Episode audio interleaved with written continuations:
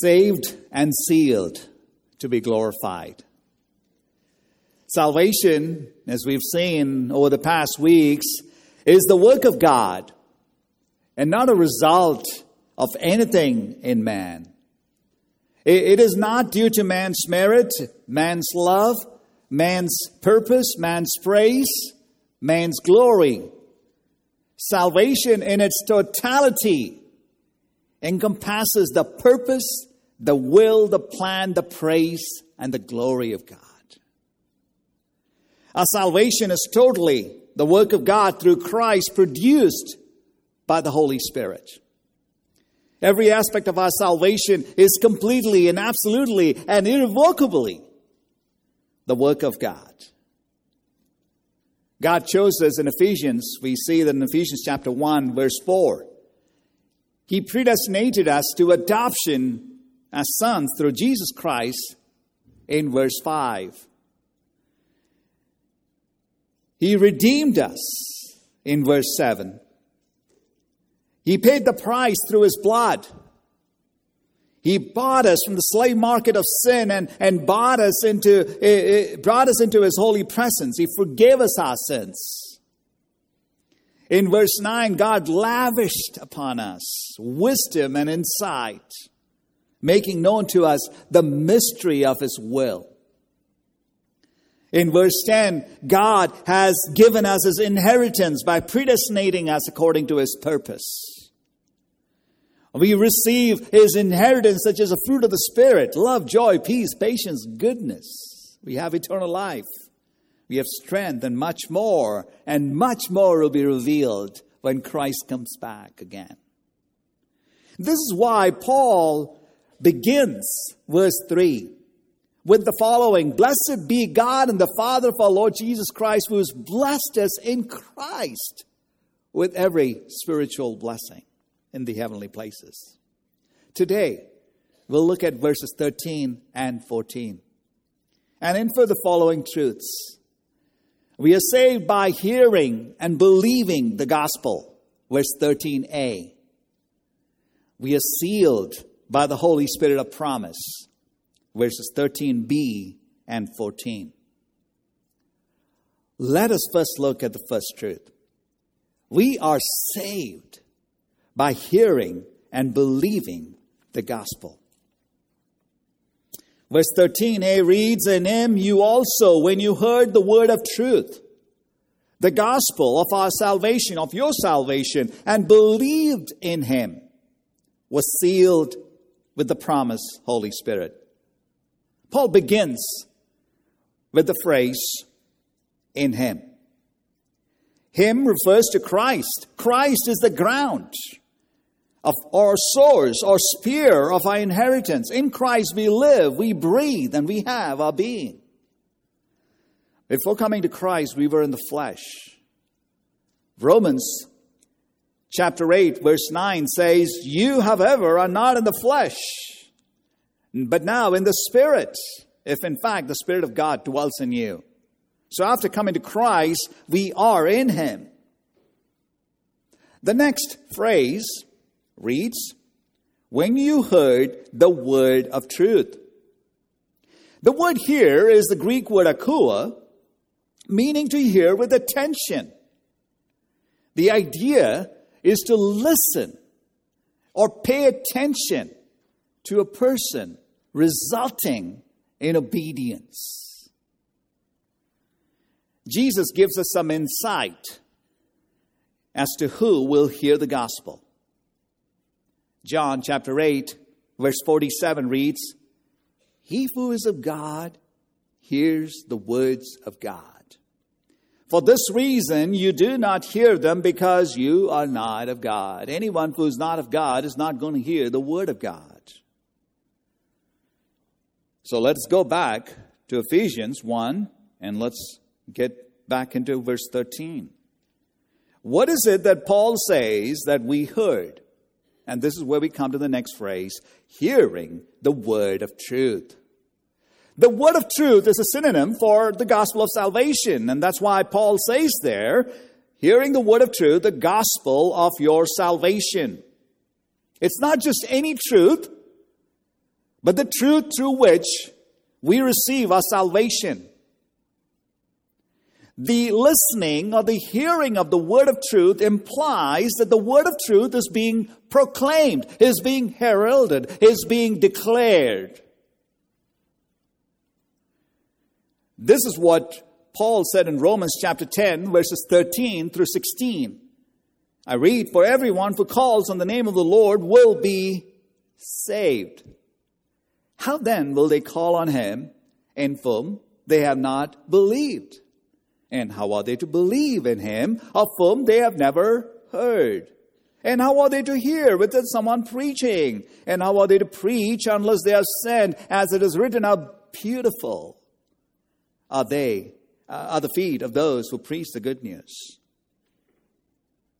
This is why we preach the gospel. This is why we proclaim the gospel. This is why we declare the gospel, because you and I cannot be a Christian unless you have heard the word of truth the gospel of salvation.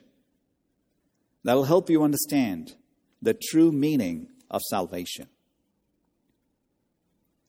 If you ask a person who was once godless and irreligious, but who all of a sudden takes on a fresh interest in religion and begins to attend church, such a person will say they want to change. Because? Well, because I do not like my past. Because? Because I'm tired of living a life, a messed up life. And you introduce such a person to the Bible, and such a person will read the Bible. You tell him to pray, he will even pray. But if this person's experience stops there, they haven't understood the word of truth, or the gospel. It is only the clear understanding of the gospel that will help any person to be saved, to be truly regenerated, or be born again. They need to understand that they are sinners condemned under God's law, that they are under the wrath of a holy God. It is only the true gospel that will reveal to them that they need a Savior. Why? To deliver them from the wrath of a holy God. It is only the true gospel that will help them understand that Jesus Christ is that Savior who bore the wrath of God upon the cross on their behalf. It is only the true gospel that will help them understand that their entire life depends upon the finished work of Jesus Christ on the cross. This is the word of truth. This is the gospel of salvation. Have you shared this word of truth, this gospel of salvation to anyone? Paul, the Apostle Paul, preached the gospel boldly. Would you please turn with me to Acts chapter 9, verse 27.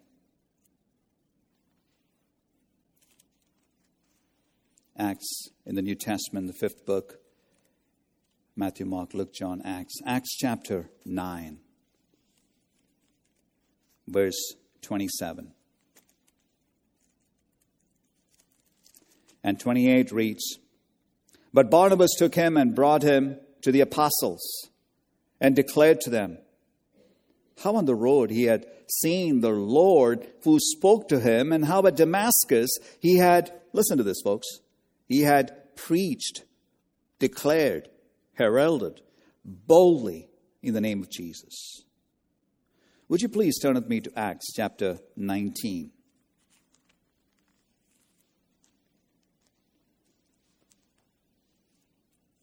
Verse 8. And he entered the synagogue, and for three months he spoke boldly reasoning and persuading them about the kingdom of God. May the Spirit of God give you boldness in Christ to proclaim the gospel clearly for His glory. This is what the Apostle Paul told the Ephesians in Ephesians chapter 6, verses 19 and 20, he said, And also for me, that words may be given to me in opening my mouth boldly. To do what, friends? To proclaim the mystery of the gospel. And he says, For which I'm an ambassador in chains, that I may declare it boldly as I ought to speak. Paul is writing to the Ephesians and saying, Please, would you pray for me? So that when I open my mouth, I may declare the gospel, the mystery of the gospel boldly to the people around me. Is that your prayer? Is that your prayer every morning? That you would share the gospel of Jesus Christ. On a sidebar, the word of truth, the word of God, the gospel of our salvation is the only means God uses to speak to us. God does not speak to us through voices. God does not come to us in the form of an angel. God does not speak to us in dreams and visions. You, you do not wake up one morning and, and say, I saw Jesus walk with me and talk with me in the garden. Hebrews chapter 1 verse 1 reads this very clearly. He says, in these last days, God has spoken to us through His Son, through His only Son. And, and by the way, friends, if you keep reading and follow the thought of the, of the author into Hebrews chapter 4, he, he writes this clearly. He says, the sufficiency of the Word of God. He writes this in Hebrews chapter 4, verse 12. He says, for the Word of God is living and active sharper than any two edged sword, piercing to the division of soul and spirit, of joints and marrow, discerning the thoughts and the intentions of the heart. So if you're following the argument of the, of the writer of the book of Hebrews, he is saying, listen, in these last days, he has spoken to us through God, the Son, and now he, God the Son has spoken to us through the living word, the scriptures. The Holy Spirit speaks to us through the Word of God. We need to know the Bible to know the mind of God. So the Word of God is central in understanding the will of God. This Word of truth or the gospel of our salvation is so powerful, so powerful that it produces its intended results. Where? In the heart of man. Jeremiah chapter 23, 29 reads, Is not my word like a fire, declares the Lord, like a hammer that breaks the rock in pieces? It produces its intended effect. Colossians chapter 1, verses 3 to 6 reads, Since we heard of your faith in Christ Jesus, and of the love that you have for all the saints because of the hope laid up for you in heaven. Of this you heard before, where? In the word of truth, the gospel, which has come to you as indeed in the whole world. It is bearing fruit and increasing as it does among you since the day you heard it and understood the grace of God and truth.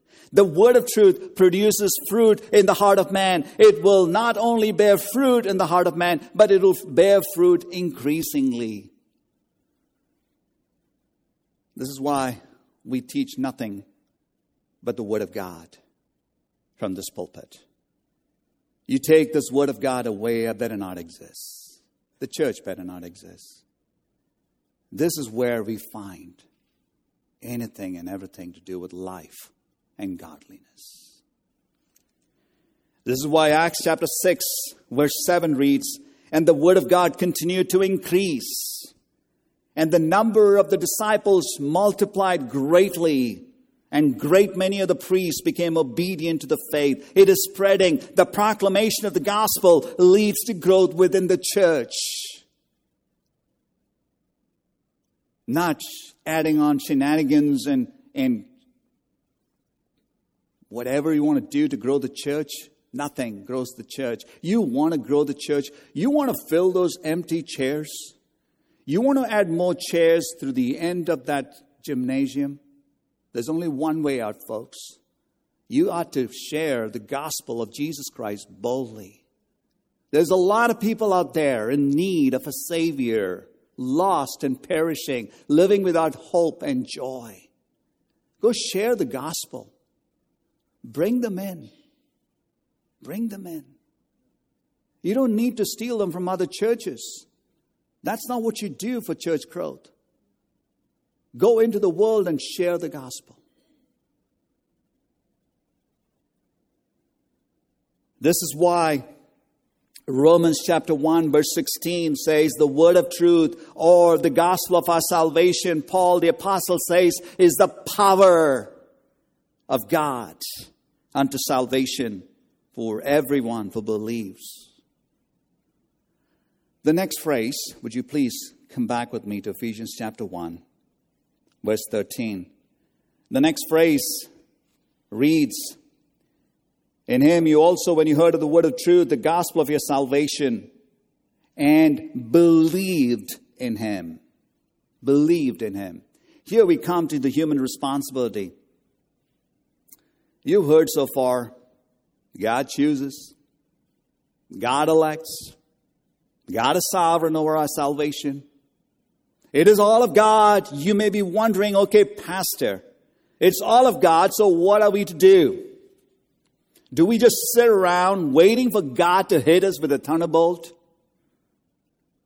No.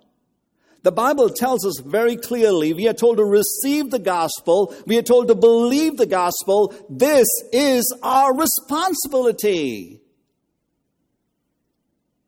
Romans chapter 10, verses 10 reads, verse 10 reads, For with the heart one believes and is justified, and with the mouth one confesses and is saved. The Bible clearly teaches that God is sovereign over our salvation. He chooses us, He predestined us. From a divine perspective, it is God and God alone who saves. It is not 99% God and 1% man. Salvation is all of God. It is 100% all the way God from the beginning to the end, from the top to the bottom. But from a human perspective, from man's perspective, the means God brings to, uses to bring about salvation in our lives is the proclamation of the gospel that should result in our belief in the gospel. Our personal faith is the means the sovereign God uses to bring about our salvation, though even our personal faith is a gift from God. We know that. Ephesians chapter 2, verses 8 and 9. So we see all three aspects of our responsibility here in Ephesians 1:13. We see the responsibility to preach the gospel, our responsibility to hear the gospel with the intention to obey the gospel, and our responsibility to believe the gospel. All three are essential to salvation. All three. When I teach the biblical truth on predestination and election, I often hear people tell me one of the two things. One, they say, God is unfair.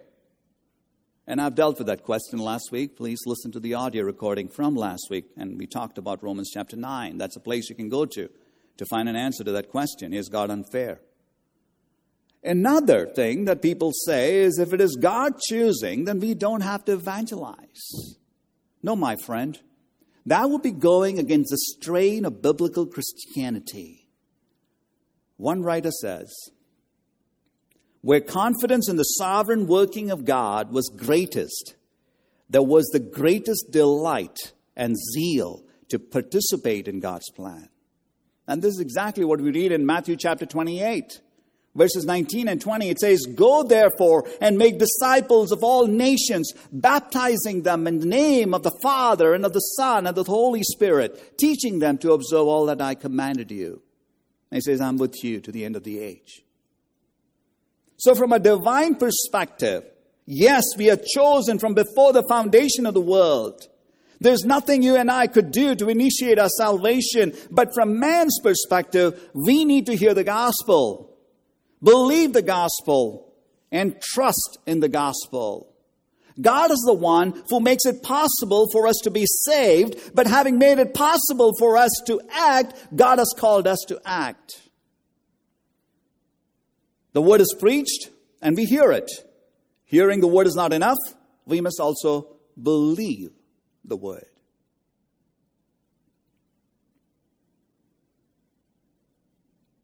What does believe entail? Well, believing means we come to God recognizing that we are a sinner, condemned under the law. Recognizing the holiness of God, realizing that one day we will have to stand before God in judgment. So, having heard, we believe this. But as we believe this, this includes repenting from our old ways. Something that's indicative of true belief is a genuine change of heart, resulting in a transformed behavior. This is what we read in 2 Corinthians chapter 5 verse 17 if anyone is in Christ is a new creation. Meaning you have repented of your old ways, your old sinful ways, your pride, your lusts, your sinful passions, your arrogance, and you have turned to Christ, confessing that Christ alone is sufficient to save you. You don't believe today and repent tomorrow. That's not biblical belief. As if you become a Christian today and you have a period of time before you turn from your sins. No. Hebrews chapter 6, verse 1 is very clear. It says repentance and faith in God is what is required to come to God. And he says, not laying again a foundation of repentance from dead works and of faith toward God. By the way, repentance is not a work. It's not a work we do. And the Bible teaches that clearly. It's the grace of God. Second Corinthians chapter 7 verse 10 reads, For godly grief produces a repentance that leads to salvation without regret. Do you see that? Godly grief produces repentance leading to salvation. Not salvation leading to repentance, it is repentance leading to salvation. Repentance is essential to salvation. One cannot truly believe unless you repent. And one cannot truly repent unless he believes. Repentance and faith are two sides of the same coin. Would you please turn with me to Acts chapter 11? Acts chapter 11, verse 18. It says, When they heard these things, they fell silent. And they glorified God, saying, God saying, Then to the Gentiles also, God has granted repentance are you reading along with me? Granting repentance leading to what? Life. Not life leading to repentance. It is repentance leading to, speak to me, life. Second Peter, would you please turn with me to Second Peter, chapter 3, verse 9. says the Lord is not slow to fulfill his promise, as some count slowness, but is patient toward you, not wishing that any should perish, but that all should reach repentance. 2 Timothy chapter 2 verse 25 2 Timothy chapter 2 verse 25 correcting his opponents with gentleness, God may perhaps grant them. You see, repentance is a grace of God. God may perhaps grant them repentance, leading to a knowledge of the truth. Do you see that? It is not the knowledge of the truth leading you to repentance. It is repentance leading you to the knowledge of the truth. And who is the one who leads you to repentance? God is the one who's leading you into repentance.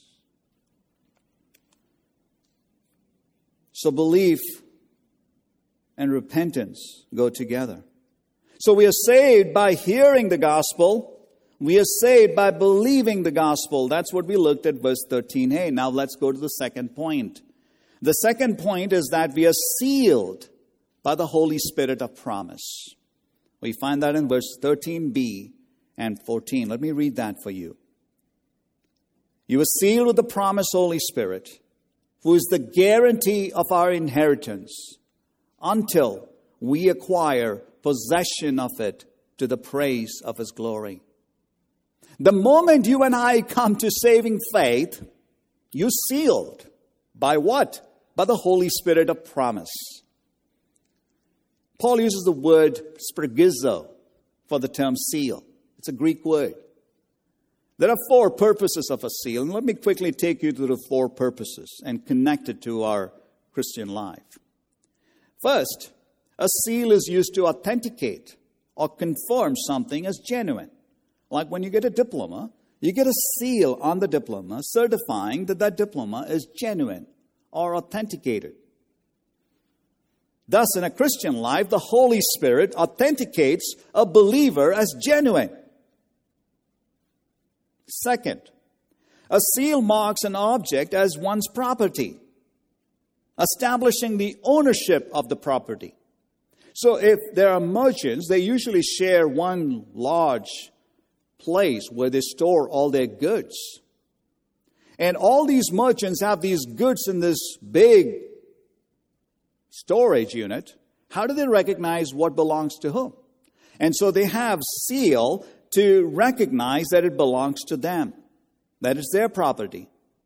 In the same way, Christians are marked by a seal or sealed by the Holy Spirit, indicating that we belong to Christ. Christ is our owner. Third, a seal is used to render something secure. When Jesus was buried in the tomb of Joseph of Arimathea, a seal was placed on the stone covering the tomb. The Romans wanted to make sure that the body of Jesus was secure. In the same way, believers are protected by the seal of the Holy Spirit. It's a sign of our security. Fourthly, a seal is used to complete a business transaction. In the same way, the seal of the Holy Spirit in the life of a believer indicates that redemption has been secured. When Jesus Christ was on the cross and he cried out, Tetelestai, it is finished. Price has been paid in full. It's a complete transaction. No one can undo what has been done. And that's what Paul, the Apostle Paul, is saying. He says, We have been sealed with the Holy Spirit of promise. This means that when we become Christians, we are sealed once and for all. As one preacher said, God put his imprint upon you, letting you know that you belong to God. It cannot be undone. It affirms that we will not lose our salvation. This is important for us to understand that no man, once a Christian, ever ceases to be a Christian. Well, then, what about people who say, so and so was a Christian for 10 years and then lost it? If you ever lost it, then it wasn't salvation, it was a facade. You were thinking you were saved because you said a prayer or jumped into the pool, but you never had everlasting life to begin with. You may say, No, Pastor, I was backsliding. Well, let me tell you, that is not a concept in the sense that the Bible uses. I mean, if you're a Christian, you call yourself a Christian. Listen to me. If you're a Christian and you call yourself a Christian, and you live for extended periods of time in perpetual state of willful rebellion, God will not spare you. And if you are doing that, you're not a backsliding believer, but rather a false Christian. Because if you're a genuine Christian and you are truly saved, and you live in sin and rebellion against God, the Bible states this very clearly in Hebrews chapter 12 that God your Father will discipline you. God will chastise you and he will draw you back to repentance. You may, you may live in disobedience for a short period of time, but that will always be incurring God's discipline. So if you're living a, if you're calling yourself a Christian and living a carnal life and not facing the discipline of the Lord, then we need to examine our faith. Second Corinthians chapter 13 verse 5 says that very clearly. Examine yourselves. See if you are in the faith. Test yourselves. It's a good thing for us to do that, to pass the litmus test of Christianity, to, to look yourselves in the mirror of God's Word and see if you're truly a believer. And if you're truly a believer, this will only give you assurance of salvation. No person, no pastor can give you assurance of salvation. No person, no pastor can take away the assurance of your salvation. Your assurance of salvation is found as you study God's Word. The Holy Spirit will tell you, will prove to you, will convict you, will comfort you, will let you know that you're truly a believer and a child of God.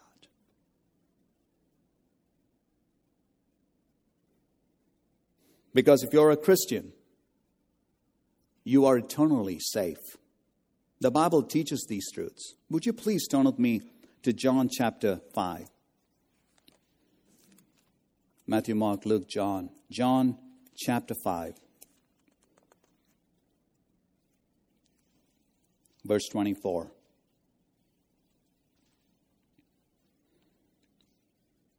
Truly, truly, I say to you, Whoever hears my word and believes him who sent me has eternal life. He does not come into judgment, but has passed from death to what? Life. You have passed from death to life. So if you're a believer, you have passed from death to life. Would you please turn with me to John chapter 10,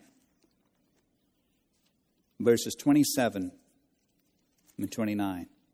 John chapter 10, verses 27 through 29. My sheep hear my voice, and I know them, and they will follow me. I give them eternal life, and they will never, speak to me, they will never perish, and no one will snatch them out of my hand. When you are saved and God saves you, doesn't make a mistake. You are eternally secure in his hands. Let's come back to Ephesians chapter 1, verse 13. Ephesians 1:13 goes on to read that you are sealed by the Holy Spirit.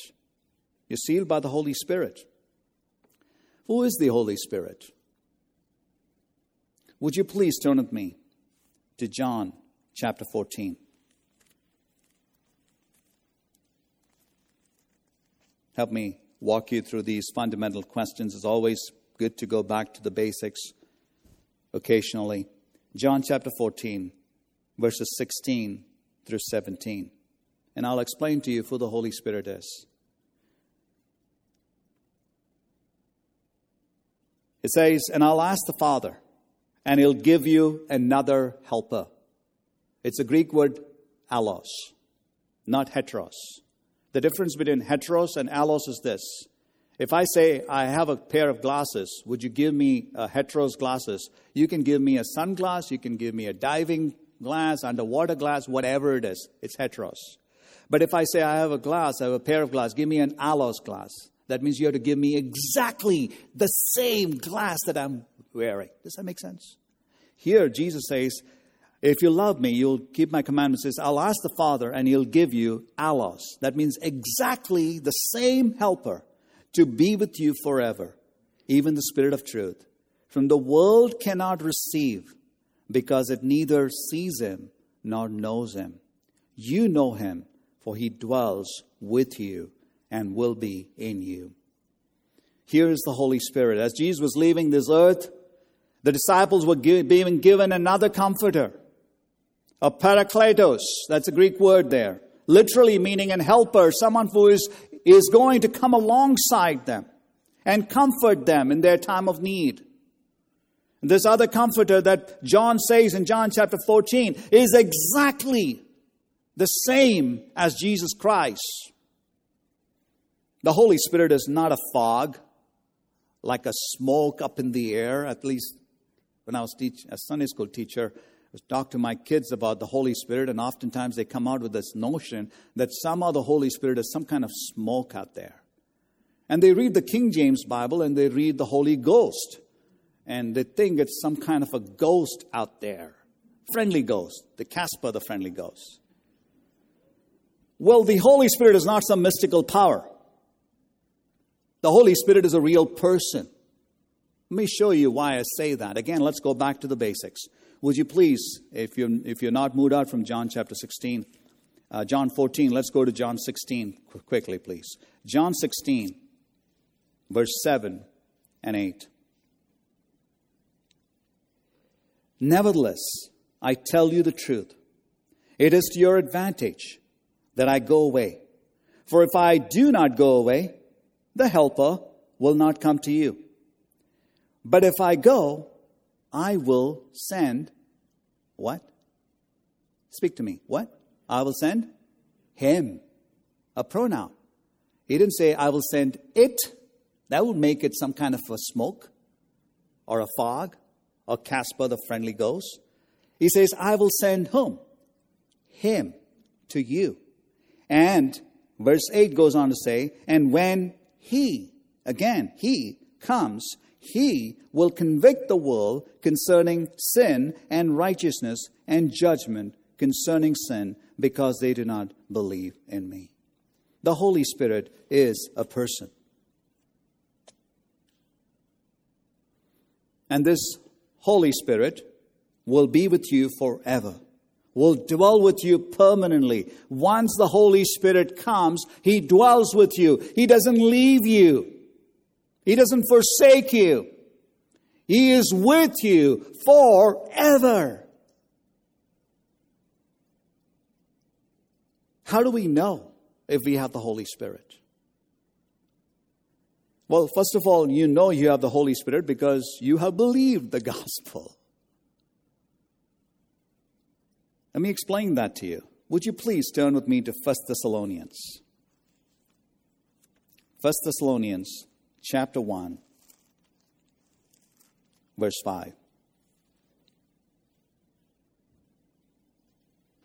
Because our gospel came to you not only in word, but also in power and in the Holy Spirit and with full conviction. Paul is stating the reason you were able to understand the gospel that was preached to you was because the Holy Spirit was at work in your life.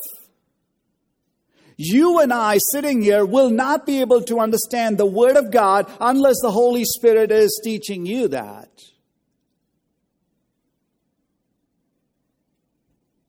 We know that because Ephesians chapter 2, verses 4 and 5 says, But God, who is rich in mercy, because of the great love with which He loved us, even when we were dead in our trespasses, made us alive together with Christ.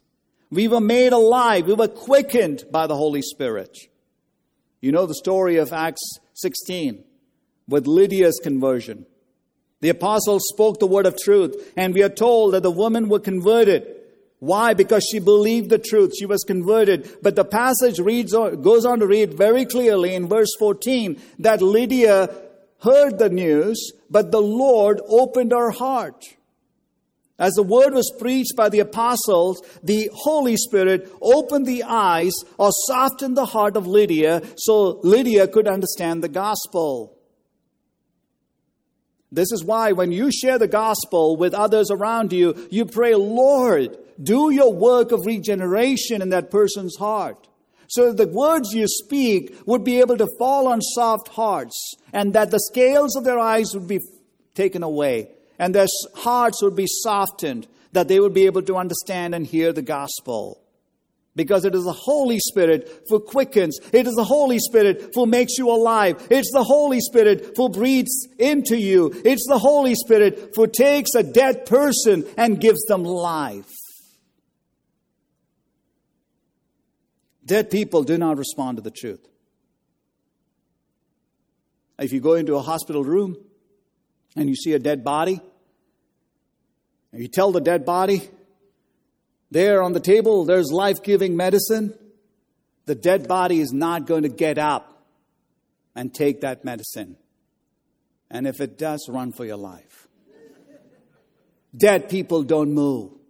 Dead people have no desire. The Bible says we are dead in our spiritual transgressions. We are dead. We do not have a desire for God. Unless the Spirit of God awakens us, breathes into us, and we are able to understand the truth of the gospel.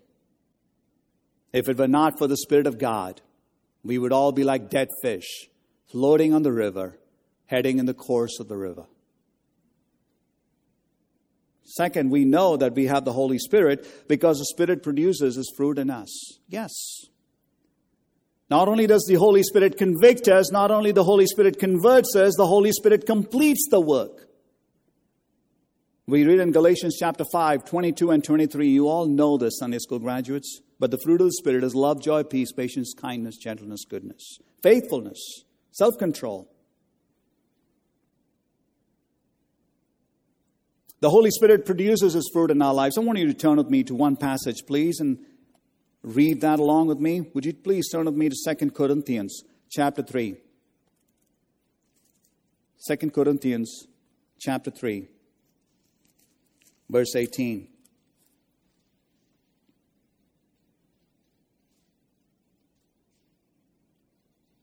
And we all with unveiled face behold the glory beholding the glory of the Lord are being transformed. Do you see that? are being transformed from one degree of glory to what? To another. For this comes from whom? From the Lord who is the, speak to me, it's the Spirit, the Holy Spirit. The Holy Spirit is doing the work of transforming you, of taking you from one glory to another glory. I mean, you are being transformed each and every day. And so if you look at your life and you don't see any transformation, it's a good point to pause and ask yourself, how am I doing? You're looking for the evidence of the fruit of the Spirit in your life. Philippians 1 6 says, I'm sure of this, that he who began a good work in you will bring it to completion.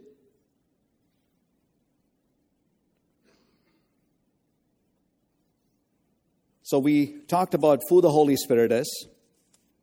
We talked about how do we know if we have the Holy Spirit. Another question I want to deal with quickly is when did we get the Holy Spirit? When? We get the Holy Spirit as soon as we get saved.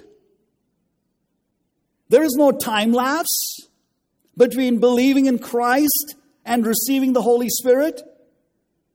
The Bible says in Ephesians 1:13, in him you also, when you heard the word of truth, the gospel of your salvation, that's when you heard the word of truth, the gospel of your salvation, and believed in him, what does the Bible say? You were what? Sealed. Not you will be. You were what? Sealed with the promise, Holy Spirit. When the person believes in the gospel, he is sealed with the Holy Spirit of promise we do not have to wait for a second blessing or a third blessing or a fourth blessing or a fifth blessing. You get the Holy Spirit the moment you believe. Now, a person may not feel anything. He may not feel any goosebumps. no hair raising experience, no cloud in the sky, no gold dust from the ceiling, no shivering of body, no babbling in tongues, no laughter like animals. The Holy Spirit is given instantly and immediately to you at your conversion as soon as you get saved. The Bible never tells you you need to get baptized in the Spirit. You get baptized the moment you get saved. That's what 1 Corinthians chapter 12 verse 13 says. We were all baptized into that one body at salvation. We are never told that we have to be sealed in the Spirit because sealing is happening the point of salvation. You were sealed, you were marked that you belong to Him. The only thing that the Bible tells you to do, the only command the Bible tells you to do as far as salvation is would you please turn with me to Ephesians chapter 5? Ephesians chapter 5, verse 18. Ephesians chapter 5, verse 18. It is be filled with the Spirit. Be filled with the Spirit. What does it mean to be filled with the Spirit? It means to live continually under the influence of the Spirit of God. And how do you do that? You let the Word of God control your lives. And we see that if you compare Colossians 3:16. It tells you how to be filled with the Spirit. It says, Let the word of Christ dwell in you richly, teaching and admonishing one another in all wisdom, singing psalms and hymns and spiritual songs with thankfulness in your heart. The more you allow the Word of God to dominate your mind, the more you allow the Word of God to dominate your life, the more you have the mind of Christ and the more you're filled with the Spirit. Does that make sense? That's what being filled with the Spirit is all about. Let's continue in Ephesians chapter 1, verse 14. Please come back to Ephesians 1:14. It continues to read that the Holy Spirit is a guarantee of our inheritance. It's a guarantee of our inheritance. Verse 14 begins, Who is the guarantee of our inheritance? When you use the word guarantee, it's the word arrabon, the Greek word arrabon. It has two meanings. It can mean guarantee or like a down payment, an earnest money. It's like a token payment. When you go to buy a house, you put a token amount, a down, a down payment, saying that you're serious enough to make that deal. The second meaning of the word arabon, it, it means an engagement ring. That when you promise to marry your love of your life, you give her an engagement ring, a symbol of commitment. That's the second meaning of the word arabon. So when you put the two meanings together, it means that God the Father is giving us the Holy Spirit or a token or an earnest money of our future redemption. God the Father is saying, I am going to give this to you right now. It's a guarantee that I am completing the deal, that I will finish what I have started. Paul wraps up verse 14 with the purpose behind the sealing of the Holy Spirit. It says, it's a guarantee of our inheritance until we acquire possession of it to the praise of His glory. God desires to glorify Himself through you. This is the reason He chose you. This is the reason He predestinated you. This is the reason He adopted you. This is the reason He redeemed you. This is the reason He forgave you. This is the reason He lavished you with grace, wisdom, and insight. This is the reason He did all of this, all for the praise of His glory. And this is why Paul begins verse 3 of Ephesians chapter 1. He says, Blessed be the God and the Father of our Lord Jesus Christ, who's blessed us in Christ with every spiritual blessing in the heavenly places. Folks, this should revolutionize your worship of God. We don't dichotomize worship. Salo led the worship. No, Salo led the singing.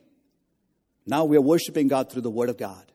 And right after this, we'll worship God through the offertory. From the time you walk in from that door, right to the time you step out of the door, you are involved in corporate worship. Don't dichotomize worship. Knowing this should revolutionize your worship of God. As one pastor said, a towering, transcendent vision of God will cause us to worship God and give Him all glory. He said, I theology produces high doxology. High theology produces high doxology. May God give us the grace to live for the praise of His glorious grace. And may you find favor to do that. May, may God give you the grace to do that as you step outside the doors, that you say, Lord, help me to live for your glory, for your honor. Gracious Father, we are so thankful for your word, thankful for the ability you've given us, Lord, to, to understand the word through the Holy Spirit, illuminating us. We thank you for that. Help us to, Father, live for the praise of your glory. In Jesus' name we pray. Amen.